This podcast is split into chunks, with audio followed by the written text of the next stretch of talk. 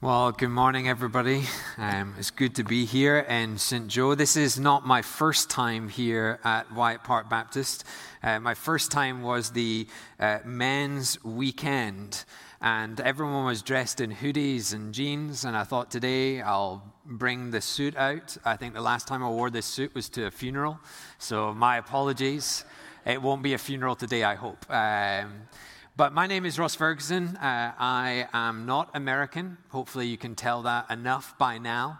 Uh, hands up, how many people have Scottish heritage in their lineage? Hands up. Okay. For everyone with your hand up, this is what 100% Scottish sounds like. Okay? So I know you're all Scottish, but this is what 100% Scottish sounds like. Um, I, pastored a church, uh, several churches in the UK for uh, up to nearly 10 years. And then for the last couple of years, I've been living in Kansas City, uh, living, working, and studying at Midwestern Seminary. Uh, there studying my MDiv, taking a little bit of break from uh, full time ministry. I'm here today with my wife Miriam. We've been married 15 years this year. Um, I know I don't look old enough. Um, uh, if you're trying to work out the maths, uh, it'll confuse you even more. Uh, when I say that I've got my three kids here as well uh, Leah, my eldest, she's 11. I have twin girls, uh, Eve and Abby, they're nine. And if you're wondering who the random chap is that we brought with us, he's Cam. Uh, he is a student at Midwestern Seminary, and whenever I go and preach at different places, I always like to try and bring at least one student with us to uh, show them what it looks like to, to be on the road, so to speak, to help churches and to preach God's word. Um, so hopefully today we're, we're going to delve into the word of God and we're going to learn things together. Uh, if you could grab your Bibles, we're going to be turning to 1 Peter chapter 3. Um, really just want at this stage for you to grab your Bibles and to turn to 1 Peter 3. Uh, we'll be continuing your series uh, in 1 Peter. Uh, and I'll be going from verse 13 onwards. But if you grab your Bibles and turn to 1 Peter 3, as you do so, let me pray uh, and then we'll begin. Father, I thank you for your word. I thank you that we can come to your word and we can learn from your word. We thank you that it is living and it is active. Father, we thank you that it is not a dead word, that it is a word for today. Father, I thank you for the passage that we're going to be looking at today. And Father, we pray that you would help us learn from it, that we would grow from it. And Father, we thank you for the team here, for the pastors, for, for all those on staff, for those who volunteer. Father, we pray uh, that this weekend that they would be blessed that they would be encouraged. And Father, we pray for Jeff, and we pray this weekend, just as he uh, takes this morning off from preaching here, Father, that you would bless him and encourage him. And we pray this in your name. Amen. I was thinking this week, life I've learned is never fair. Uh, recently, I went to a car wash. Uh, I'm a big fan of clean cars. And I went to a car wash and I bought the Triple X Gleam car wash. Uh, and this is an important aspect. When you go for a car wash, you want certain things. So the Triple X Gleam car wash gave me several things I wanted. One of which was the car would be waxed at the end. Second, the wheels of the car would even be cleaned and waxed. Third, a microfiber rolling towel will go right over the car and dry it for me. Now, the most important aspect of the Triple X Gleam car wash is the triple colored foam that your car is covered with as you start. Because we all know that one color is not enough. We need three colors to go over our car. Well, on this particular day, I paid $30. I love how they do this three colors, $30, $10 per color over your car. And I was ready for my car to be cleaned. Well, as we drove through the car wash, uh, lo and behold, something didn't happen. What do you think didn't happen? There was no three colors. And I'm driving through thinking, this is not the car wash I paid for. And then halfway through the car wash, no wax dropped from the ceiling, and now I'm left with streaks down the side of my car. And to tip me right over the edge, that microfiber towel did not spin and did not go over my car and dry my car. And I came to the end and I thought what I paid for was a triple X gleam multicolored car wash, and what I got was some mediocre water sprayed on my car. I was ready to turn around and go right to the beginning again and say, hey, I didn't get what I paid for. That is until I saw a line of 20 cars ready for their car wash, and I thought to myself, life I'm learning is never fair. Truth be told, that's not the first thing that came to my mind. The first thing that came to my mind was to roll down the window and scream at all the cars to go and try somewhere else. And then my mind went to life I'm learning is never fair. Have you ever experienced something like that, where you just think life isn't fair? Have you tried to do the, the right thing only to receive negative feedback? Have you shown care and compassion to someone only for them to uh, send out and spread out spiteful rumors about you?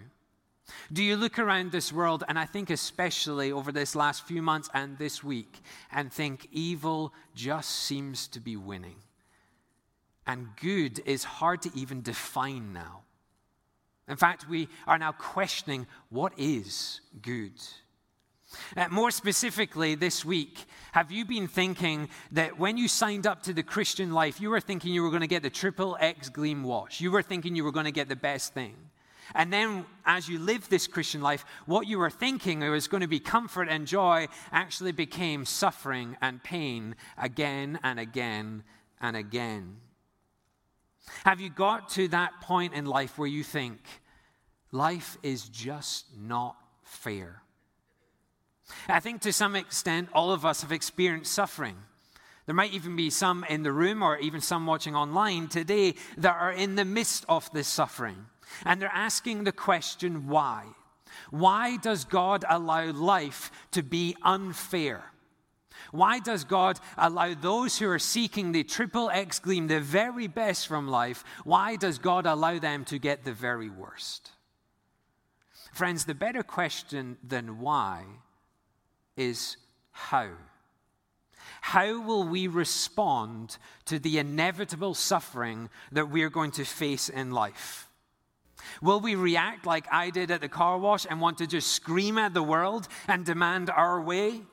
Or is there a better way of responding to suffering and injustice?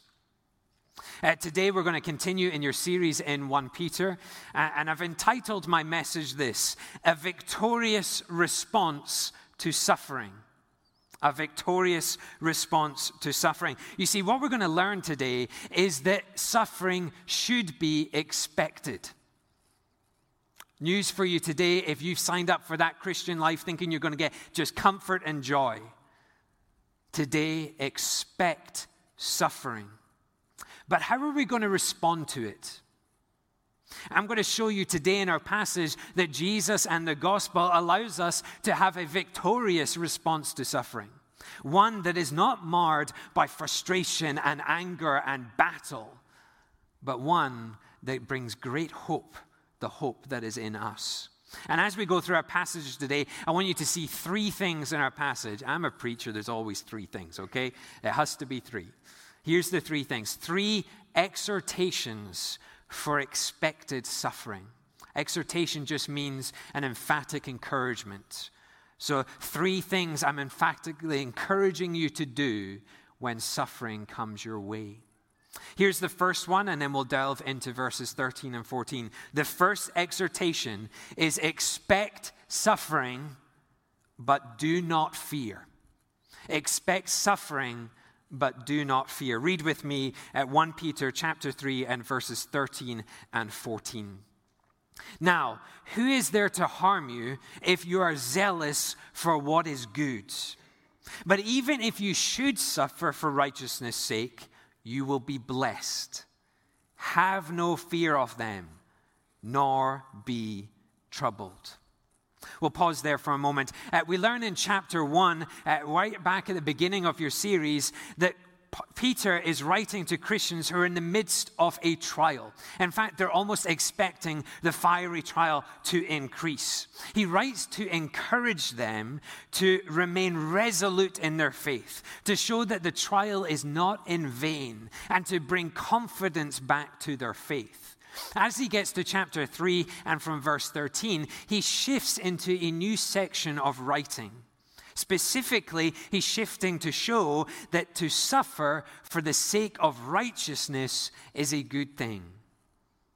See, the context in verse 13, where he talks about being zealous for what is good. Then in verse 14, he says, for righteousness' sake. Understand that Peter is not talking about suffering as the consequence to sin, but suffering in the pursuit of what is right and what is good. It is an important distinction to make here. Because Romans 6:23 tells us that the wages of sin is death, the most extreme suffering. When you commit evil acts, then you can expect consequences of your sin to be death. Death to your joy, death to your com- contentment, death to your life, both earthly and eternally. Sin brings suffering. So, today, before we go into our passage all that much deeper, I want you to ask yourself as you consider the suffering you're experiencing now, is it because actually you're walking away from the Lord?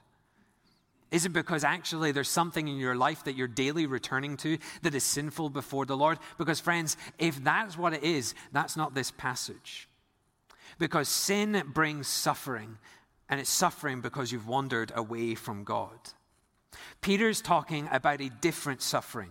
He's talking about a suffering that comes your way for doing what is right, for pursuing what is good. A question is posed in uh, verse 13, right at the beginning. Is there anyone that can harm you if you seek out what is good? If Christians live as they ought, why would anyone seek your harm? That is what this question is. Why would anyone do that? Uh, throughout Scripture, uh, this context is phrased. Proverbs 16 7. When a man ways please the Lord, he makes even his enemies to be at peace with him. It seems from verse 13 that the good works of a Christian means you will be free from harm. But then we get verse 14, and we read that even if you should suffer.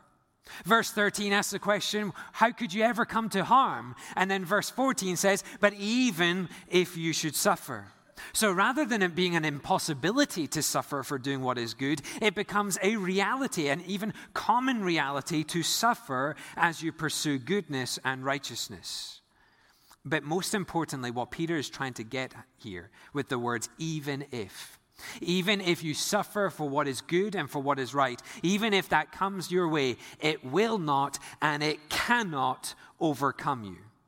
That is the difference between suffering for sin's sake, because suffering does overcome you when you're sinful, but suffering for goodness' sake will never overcome you.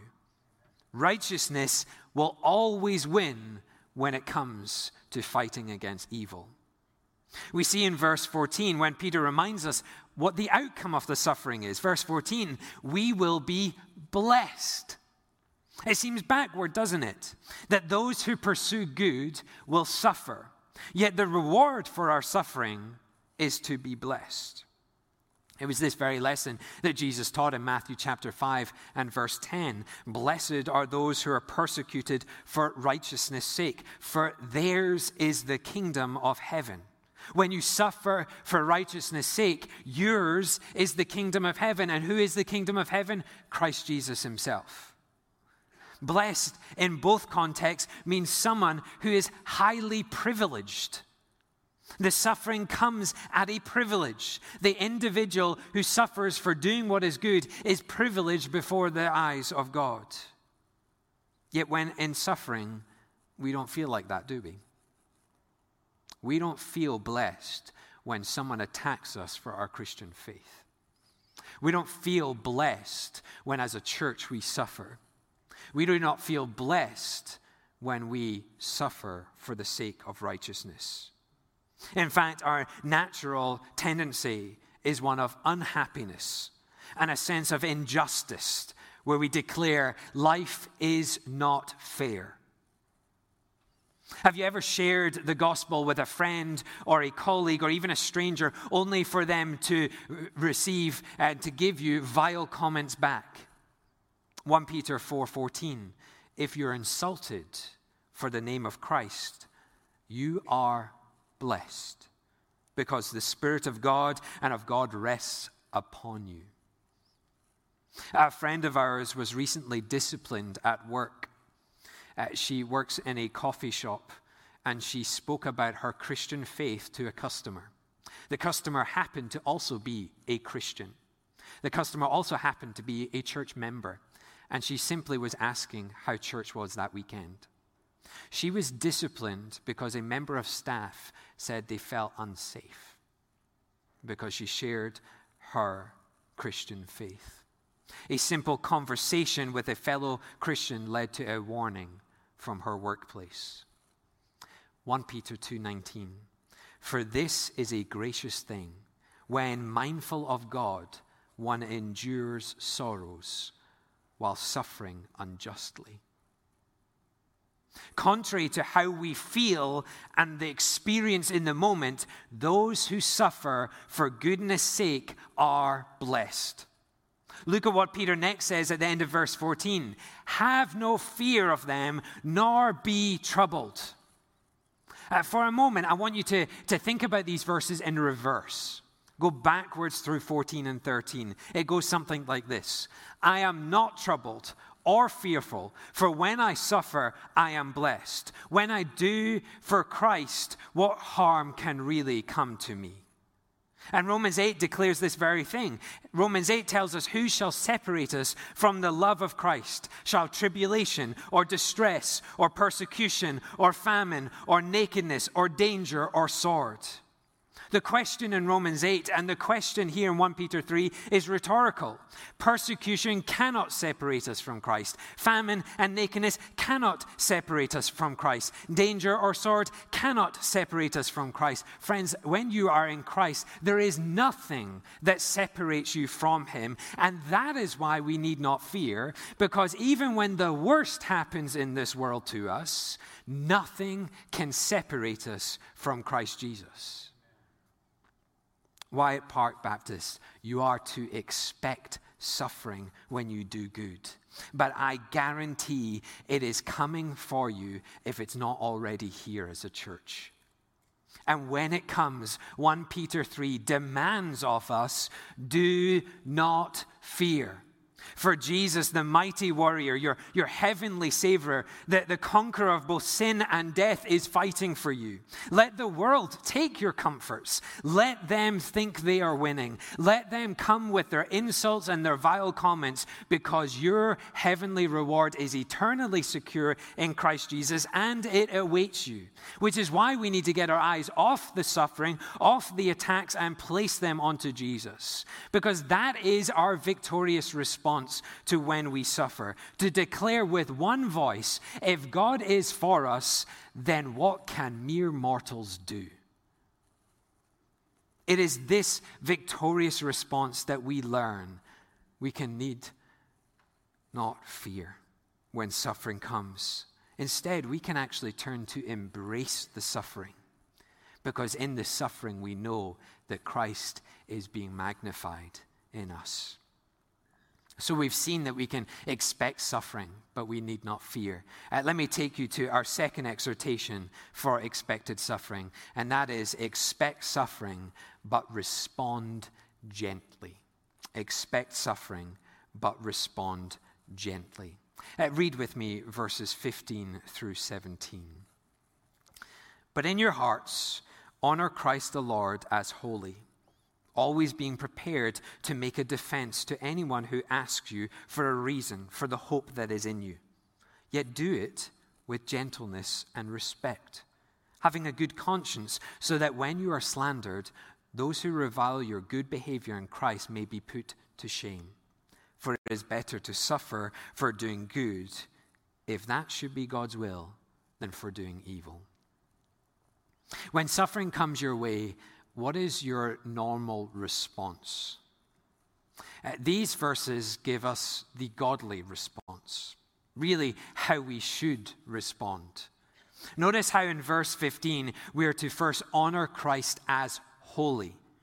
Notice where we're to do this in our hearts. Each individual is to commit their entire self, that is, the, in their hearts, their entire self, to honor Christ as holy, as perfect, as set apart. In other words, when suffering knocks at your door, you do not curse God. You do not blame God because He is righteous. His ways are good. His means of completing His ways are good. He is holy, and with conviction we worship His holiness. And look what happens in response to that worship. We have a command. Verse 15 tells us always being prepared to make a defense to anyone who asks you for a reason for the hope that is in you. We worship God, and then we have a command to defend the faith. And notice that the way we are prepared in defending the faith is in our worship to our holy God. That is our preparation. When you come on Sunday mornings, you might not realize this, but you are preparing for the week ahead. That is why we must come together, because we must come together under the Word of God to prepare our hearts to worship the Holy God for when we go out into this world. That is what prepares us. It is placing God in His rightful place, rightfully sovereign over our lives, that allows us to have a defense. Now, some may think that this note, this verse, it's often taken in this context, that it's an apologetic defense. And what I be, mean by that is it's defending the faith through argumentation and debate with someone that might bring questions. Uh, this is commonly said when somebody says to you, uh, Well, Christians can't do that. We will come back to this verse and say, Oh, I must defend the faith. But the context of this verse is not apologetic. It's not about debating and arguing faith. Instead, note where you are to be doing this defense. Number one, you're to do it before anyone, anyone that asks the question. Note also when it's to occur in verses uh, 15 and 16, it is to occur always. We are to be able to defend the faith to anyone and at all times. The believer in Christ might be required to defend the faith at any point to any person. You see, it is conversational, not confrontational. This is not a rallying cry to whip each other up and go out and confront the world. This is a command to, in your daily conversation, defend the hope that is in you. Here's likely what Peter is getting at. When you live rightly before God, when you stand for goodness in this world, you will inevitably experience suffering. You're not to be fearful and you're not to be troubled. We're to continue to do what is good and live out our lives for Jesus. Our response to suffering will be questioned. Why do you keep doing good when people insult you? Why do you stand on your beliefs even when you're disciplined at work? Why do you respond to people with love and compassion when all they do is revile you. It is this questioning that we are to be prepared to defend against. We're to be prepared to say the hope that is in us. What is the hope that is in us? The holy God who we worship in our hearts. Our hope is Jesus. Our pleasure is Jesus. Our reward is Jesus. And so when people say, How can you keep living like this when you suffer? Our response is not, Let me tell you about Christianity. Our response is, The hope that is in me is stronger than your insults. The hope that is in me is Christ Jesus himself. Sadly, because we skip over the, the worship of God as holy, we tend not to respond to our suffering in this way. We tend not to respond with the hope that is in us. Instead, we uh, tend to, to go towards argumentation, to debate, and we become the antagonist in the situation. The, the sweet little Christian that you know in church becomes the raving lunatic on a Facebook community group as they try to defend with anger and debate about what Christians should and should not do. And you know what I'm talking about. You know exactly what I'm talking about because I just have to say certain words, and I know that there's people in this room that their hearts start skipping extra beats. The words are politics, the words are COVID 19, the word is war, sexuality, freedom. I just have to say these words, and there's certain people in this uh, room and watching online who are already thinking about how to defend the faith on these matters. I wonder if we took a, a look at all of your social medias, how many of you have become that raving lunatic on these topics in the answer to defend the faith. That is not what this verse is saying. This verse is saying, when you suffer for the name of Jesus, how will you respond? Respond with the hope that is in you, the gospel of Jesus Christ. It is why Peter reminds in verse 15 to respond in gentleness and respect.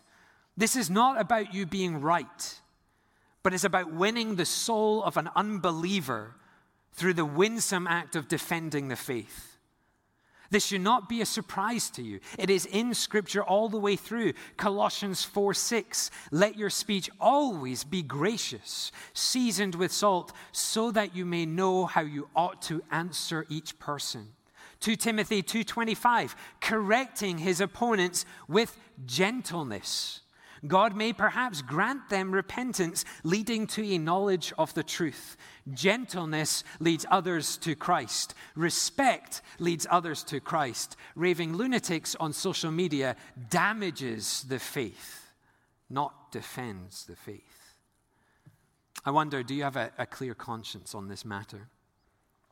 Can you honestly say that when you have done good, when you have sought righteousness, when you have shared the gospel, and you have been questioned for that, that your conscience is clear that you were gentle and respectful in response. Note verse 16. Look down at your Bibles at verse 16 again. Having a good conscience, so that when you are slandered, those who revile your good behavior in Christ may be put to shame. When people slander us, when they write us up for talking about our faith at work, when they refuse to buy from our business simply because of our faith, when they mock us for going to church on Sunday, when they question our intentions, they're put to shame, not us. And let me be clear who puts them to shame?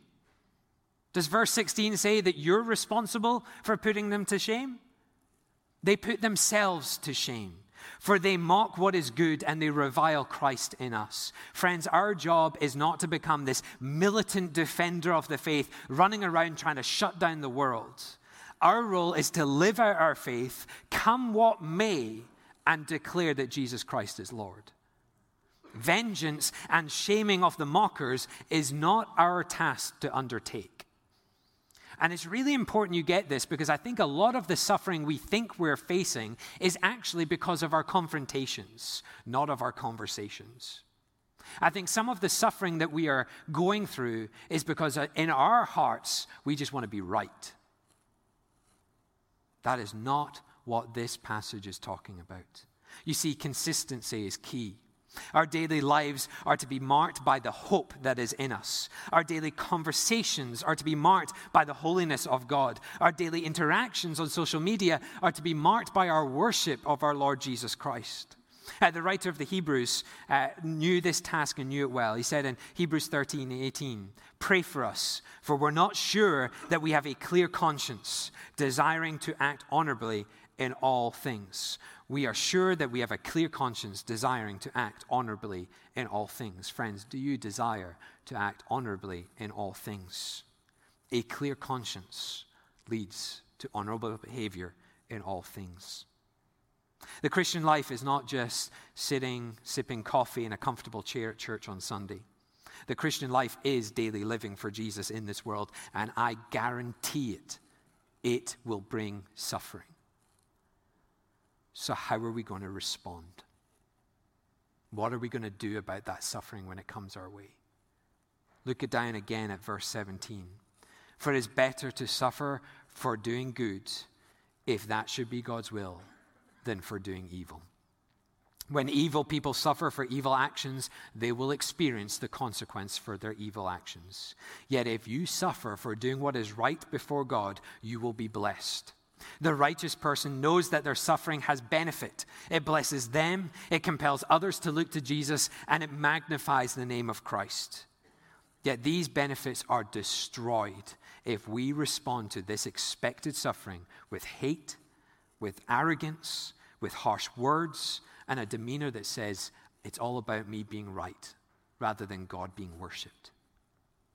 Uh, recently, my wife and I uh, tried a, a kind of cultural engagement uh, we watched the Netflix series Quarterback. uh, which follows three quarterbacks in the American uh, NFL and I have no idea what happens in an NFL game. I don't really understand how a one hour game is a three hour TV program. I'm still trying to figure that one out. Uh, but being in Kansas City, uh, we know that we've got to support the Chiefs. Turns out, Chiefs are pretty good. Um, so, uh, and if you don't support the Chiefs, well, that's your sinful action. You'll receive a consequence for. But when we're watching this uh, quarterback series, it follows three quarterbacks through the season and it follows their lives and uh, it kind of shows the, the, behind the scenes. And one such individual they followed was Kirk Cousins. Uh, Kirk Cousins, who clearly on this show showed his faith throughout each episode. You see him pray, you hear him sing hymns to his children, you see him serving the needy. You hear about his conduct is exemplary in his team and in his life, and his attitude is of deep care. He is the only quarterback in that series who took a day off for his family, specifically to care and to love them. He is known for doing what is right. What's interesting, though, is he's also known for consistent ridicule. He can't handle the big games. He can't handle national TV games. He's not good enough. Time and time and time again, he's ridiculed for it. And in this show, he shows a little bit of that emotion behind how he suffers through that ridicule. Uh, really interestingly, at the end of the series, they show Kirk Cousins being given an award. He was given the award for the best role model in the NFL. In response, he stood up at this large event that was on TV before all of the NFL, and he said this All this will go away. What is much more important to me is my Christian faith. Friends, Kirk Cousins defended the faith in all gentleness and respect, and he is highly rewarded before our Lord Jesus because he did so. Now, he should play for the Chiefs, but that's his own deal. But there is someone on a platform that had every opportunity to attack what is wrong in this world. And instead, he says, No. Let me show gentleness and respect. What about you? How are you responding to the expected suffering, to doing what is right? Do you have a clear conscience this morning? How do you feel about your conversations this week? I don't ask these questions to make you feel guilty, far from it. I ask you this so that I can point you back to Jesus. Because he is the only answer when it comes to our suffering because we're doing something that is right. Which leads me to my third exhortation, my third emphatic encouragement for you when expected suffering comes your way. Here it is expect suffering, but look to Jesus. Expect suffering, but look to Jesus. Let's read together from verse 18 through to the end of the chapter. For Christ also suffered once for sins, the righteous for the unrighteous, that he might bring us to God, being put to death in the flesh, but made alive in the spirit, in which he went and proclaimed to the spirits in prison. Verse 20. Because they formerly did not obey when God's patience waited in the days of Noah, while the ark was being prepared, in which a few, that is, eight persons, were brought safely through the water. Baptism, which corresponds to this, now saves you, not as a removal of dirt from the body, but as an appeal to God for a good conscience through the resurrection of Jesus Christ, who has gone into heaven and is at the right hand of God with angels, authorities, and powers, having been subjected to him. As you read from verse 18, did you see the, the shift in the focus? Peter went from suffering to Jesus.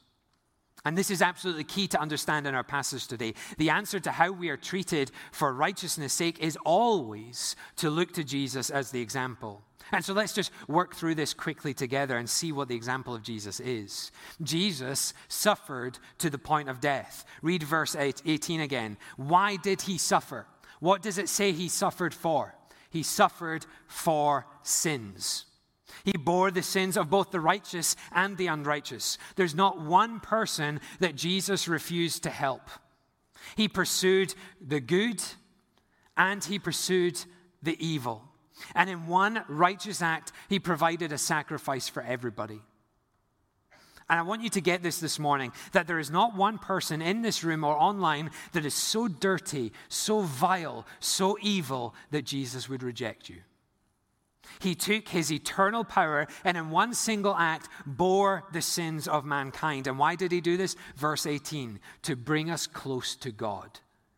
And listen to these words from Colossians 1:22. He has now been reconciled in his body of flesh by his death in order to present you, the vile, the evil, the horrible person to present you as holy and blameless and above reproach before him. Jesus pursued this good act of presenting you blameless so that he can change a vile sinner to a loved friend, from a dead person to an alive person in the spirit. And you see that he suffered for goodness' sake. He suffered for you and me. He suffered to the point of death so that we might have life. You see, Jesus was no victim in this. He wasn't shouting and raving at the world as if he was a victim. He was and is the victor, which means his death brings life and he doesn't need to defend his actions because he knows what he's doing. He is taking the evil person and making them whole again. I want you to think about this, friends. It's hard being a Christian in this world, is it not? In the UK, just recently, a woman was arrested outside an abortion clinic for just praying silently in her mind. She was, in fact, arrested twice. Last year, there was a, a, high school football coach here in the US who was fired from his position because he walked out to the 50 yard point and he prayed before the game. It is getting harder and harder to live out our Christian faith in this world. Yet, friends, have you suffered to the point of death? Have you suffered to the point of losing everything? Oh, you might have lost some freedom. You might even have lost some finances. You might have even had some of your comfort taken from you. But have you suffered scourging? Have you suffered death? Have you suffered uh, nails in your hands and nails in your feet? Because as we look to Jesus, we come to him with our suffering and we suddenly realize he has suffered far more for us to bring us closer to God. Have you ever considered that the suffering you're going through right now is, in fact, bringing you closer to God? Have you noticed that when you suffer, your prayer life goes up? Have you noticed when you suffer, those worship songs come on to K-Love radio, and rather than being annoyed by K-Love's giving drive, you're in fact blessed by the songs you're listening to? Have you ever noticed when you're suffering that coming to church and seeing a friend smile at you has such strong encouragement to you? Because suffering is slowly bringing you back to God. Let's keep going in our passage. I have no idea when I started, by the way, so you just need to kind of buckle up and we'll keep going. Uh, verse 19 and 20 talk about Jesus and talk about what he did upon his death. He went and proclaimed to the spirits in prison now, this is a complicated verse, and I'll do my best here. It's complicated because we don't actually have evidence in Scripture to exactly know what this means. It likely means that Jesus proclaimed to the fallen angels that he had been victorious. We get the context from Noah. We, we, get told here that God was patient towards evil, but in one act of bringing the flood, he brought death to evil and raised up eight lives to safety. Noah and his righteousness was saved. Through destruction of evil, there was deliverance of righteousness. And so now Jesus goes to the fallen angels and declares, through your destruction, through my death, through your destruction, I have brought righteousness. I have brought salvation to those who would receive me. It is a double act. It could be summed up this way through the death of Jesus, evil is punished. Through the death of Jesus, righteousness is lifted. It is a double act occurring salvation from death, salvation to life. And Peter explains it in verse 21. Baptism, which corresponds to this, now saves you not as a removal of dirt from the body, but as an appeal to God for good conscience through the resurrection of Jesus Christ. You see, the waters of baptism speak of death for the Christian because we die to sin, we bury our sin, and we are raised with Christ Jesus. Titus 3:5 says this, he saved us not because of works done by us and our righteousness, but according to his own mercy by the washing of regeneration and the renewal of the Holy Spirit. Jesus, in his righteous act of dying on the cross, of being buried and then rising from the dead, regenerates us, renews us, washes us clean. It brings death to sin and life to the sinner. And he responds to his suffering. What does he do? He goes and proclaims victory. When was the last time you proclaimed victory when you suffered? When was the last time you came to a prayer meeting and a prayer time and went, Praise Jesus, they've stopped buying from my business, it's about to close down, I'm about to lose my livelihood, but praise Jesus, because for righteousness' sake, I'm being brought closer to God? Do you remember right at the beginning of the sermon, we talked about being blessed for goodness' sake? Look at verse 22 who has gone into heaven and is at the right hand of God with angels, authorities, and powers having been subjected to him. Jesus, after completing his task, after suffering the deepest, worst suffering you can imagine, is now rewarded with great privilege. He sits to the right hand of God, victor over sin and death. He is over all things. Angels, authorities, and powers now answer to Jesus. He suffered, but he endured, and now he reigns. That is his blessing. I hope you're starting to really get this this morning. That when we are suffering for doing what is right, when we are ridiculed, when we are mocked, when we're challenged, when we experience hardship for the name of Jesus, we join him in his high favor. Our prize is to be like Jesus. Therefore, our prize is to be close to God, to sit at his right hand. That is why we need to look to Jesus when we suffer, because it is there that we learn the truth. The truth is that through Christ we are children of God. We are co heirs to the throne. We are friends to the Son of God. We are washed. We are renewed. We are regenerated. We're highly exalted and we're eternally secure, and our suffering proves it. The truth is, what can mere mortals do against that? What can take us out of the hand of God? Nothing. What can beat us down so we can't get back up? Nothing. What can rob us of eternal security? Nothing. What can silence our gospel witness in our society, in our time? Nothing. Because of Jesus. So don't look at the attacks, don't look at the suffering. Look to Jesus, because in him, nothing separates us.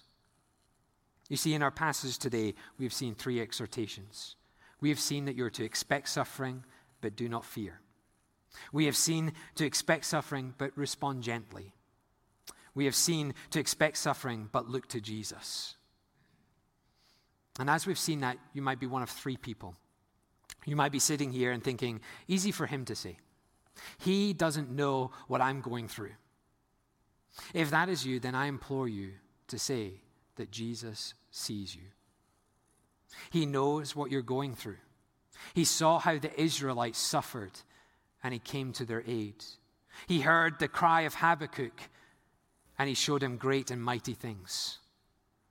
He saw you in your suffering, he sees you in your suffering. And he says, I have suffered for you. You're not alone. Your suffering is not in vain. Look to me, your friend. I will bring you through it. Friends, I don't need to understand your suffering to know that Jesus does. You might be sitting here in a different camp. You're, you're tired of the suffering, it's taking everything out of you. It is hard to just even lift your eyes to Jesus. You're on your knees not because you're in prayer, but because you can barely stand the suffering any longer. In your tears and in your exhaustion, you just want to cry out to God. When will this end? Friends, let him know how you feel. Psalm 91 tells us how God will respond. These are, these are the words of God to the one who cries out to him when they just can't do it anymore. God says, When he calls to me, I will answer him. I will be with him in the trouble. I will rescue him and honor him. With long life, I will satisfy him and show him salvation when he calls out to me. If you can't lift those eyes any longer to Jesus because the suffering has just beat you down, call out to God and he will rescue you. Now, you might be in the third camp where you have responded to suffering by giving the world back as good as it gives you. You've become that warrior that your opinion is right. You fight tooth and nail to prove yourself right and to show everyone else is wrong. You have become known for your harsh words and your incessant frustration at this world. Those words I mentioned earlier politics, COVID 19, war, sexuality, freedom all those are buzzwords that just spark frustration in you. Then, friends, if that is you, I want you to hear the words in Matthew's gospel coming from Jesus Take my yoke upon you and learn from me, for I am gentle and lowly in heart, and you will find rest for your souls. Let the anger and the frustration be washed away, be regenerated and renewed. Live as one as gentle and as loving and as caring as Jesus, because you know the victory is in Him, not in you. I want to close out today with a quote. And this quote comes from Elisabeth Elliot, a missionary for over 50 years. Uh, and this is what she said in respect to suffering. We want to avoid suffering, death, sin, and ashes. But we live in a world that is crushed and broken and torn, a world God Himself visited to redeem. We receive His poured out life and being allowed, get this, the high privilege of suffering with Him, may then pour ourselves out for the sake of others. Wyatt Park Baptist, expect suffering, but do not fear. Respond gently and look to Jesus. Let's pray. Father, I thank you for your word. I thank you that Peter had the courage to write to this church and to remind them that suffering was coming their way. Father, I thank you for the comfort that we read in your word that your son Jesus knows exactly what it feels like. Father, we just think upon the, the sham um, judgment that was placed against him. When people insulted him, spat at him, mocked him, scourged him, laughed at him, he walked silently to that hill. He took every beating, every question, every insult, because he knew he was victorious. Father, help us to do the same. Help us accept the suffering. Help us undertake it and respond in a victorious manner. For those in the room that are fearful, they're questioning whether their livelihoods will be swept away. They're wondering if they're going to be left with any friends. They're wondering if their comforts will be taken away. Father, show them the victory of Jesus Christ. For those, Father, who just can't lift their eyes up anymore, they're done, they're tired, they're fed up, they're exhausted. Father, strengthen them. Strengthen them as you strengthen Jesus as he walked to that cross. As you put strength in his legs as he took each step towards that cross, knowing the pain he was going to suffer, but knowing that it was worth it.